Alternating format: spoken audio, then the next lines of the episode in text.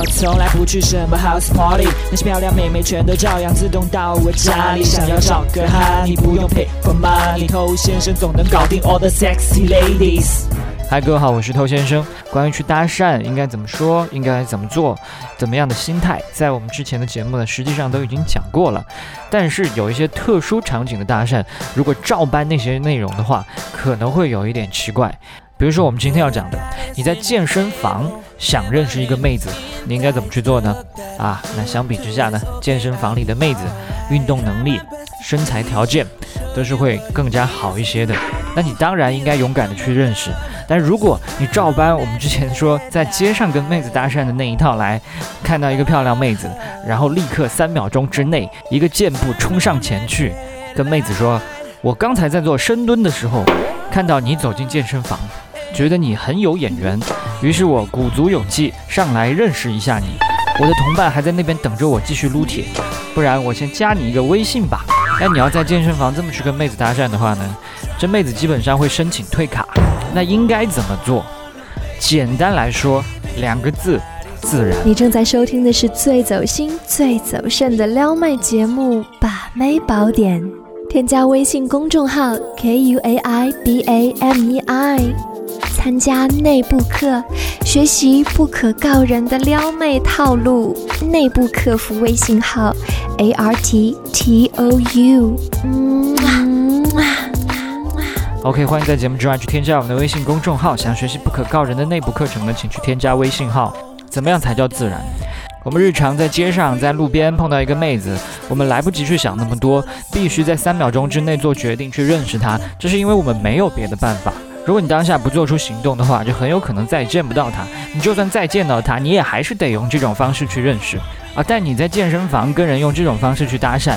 过2天你们都要过来撸铁，那再次碰到会无比的尴尬。所以不要让目的性显得那么的明显。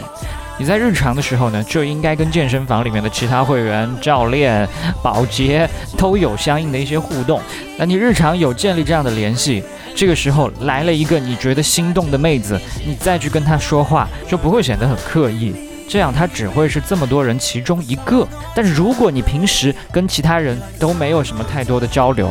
今天突然来了一个妹子，我谅你也没有这个狗胆，对吧？就算你有这个狗胆，你在这个地方从来不跟人交流，结果今天一反常态，竟然还要撩妹，这个操作你绝对不可能完成得很自然。好，那我们假定你平时跟所有人都有搭讪呐、聊聊天呐、那当你要跟这个妹子建立联系，你应该怎么做呢？我们开场说了，把街头搭讪的那一套拿过来讲肯定是不行的。我的建议是先建立印象，然后再一步一步的循序渐进，这样可能稍微慢一些，但是稳。比如说第一次见到这个妹子啊，你们什么都没有干，只不过是双眼对视了一下 ，OK。第二次再见到，你可以对她笑一笑，她有可能也会对你笑，有可能不会，但没关系，重点是让她看到你有对她笑。第3次见到的时候呢，你就可以假装在她的附近撸铁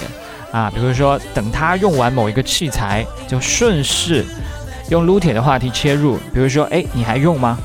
那妹子可能说不用了 ，OK， 那我来，谢谢哦。或者说你练多久了？你的背练得挺好的，你是怎么安排的？这些话都是你跟其他人都会说的，所以再正常不过了。那我有一次呢，看到一个妹子在跑步机上跑步，她中途下来喘一口气，那当时我误以为她已经结束了，所以我就上了她刚才用完的跑步机，但事实上那个女孩并没有用完。当我发现她表情有些异样，我就跟她说抱歉，我以为你已经用完了。那妹子她也很大方的跟你说没关系，那就从这么一件小事切入，反而还聊起来了。所以你可以举一反三，假装跟妹子正好同时要用到一个器械，故意来制造这种交集，自然而然不就说上话了吗？这个就跟在超市里2个人假装拿同样一个东西是一样的道理。那你慢慢的就可以越来越熟，聊得越来越多，健身完一起喝个东西，在健身房以外的地方见面，相约其他的运动项目。那如果你个人跟妹子相处的经验已经比较多的话呢，这个流程可以稍微的快一些，有可能2次3次就有一定的温度了。那你用这种方式去跟妹子认识，妹子就完全不会觉得你在搭讪她，你是上来撩她，而是命运的安排呀，是吧？好，你都会了嘛，现在就差办卡了。好，我是偷先生，今天就跟你聊这么多，我们下回见。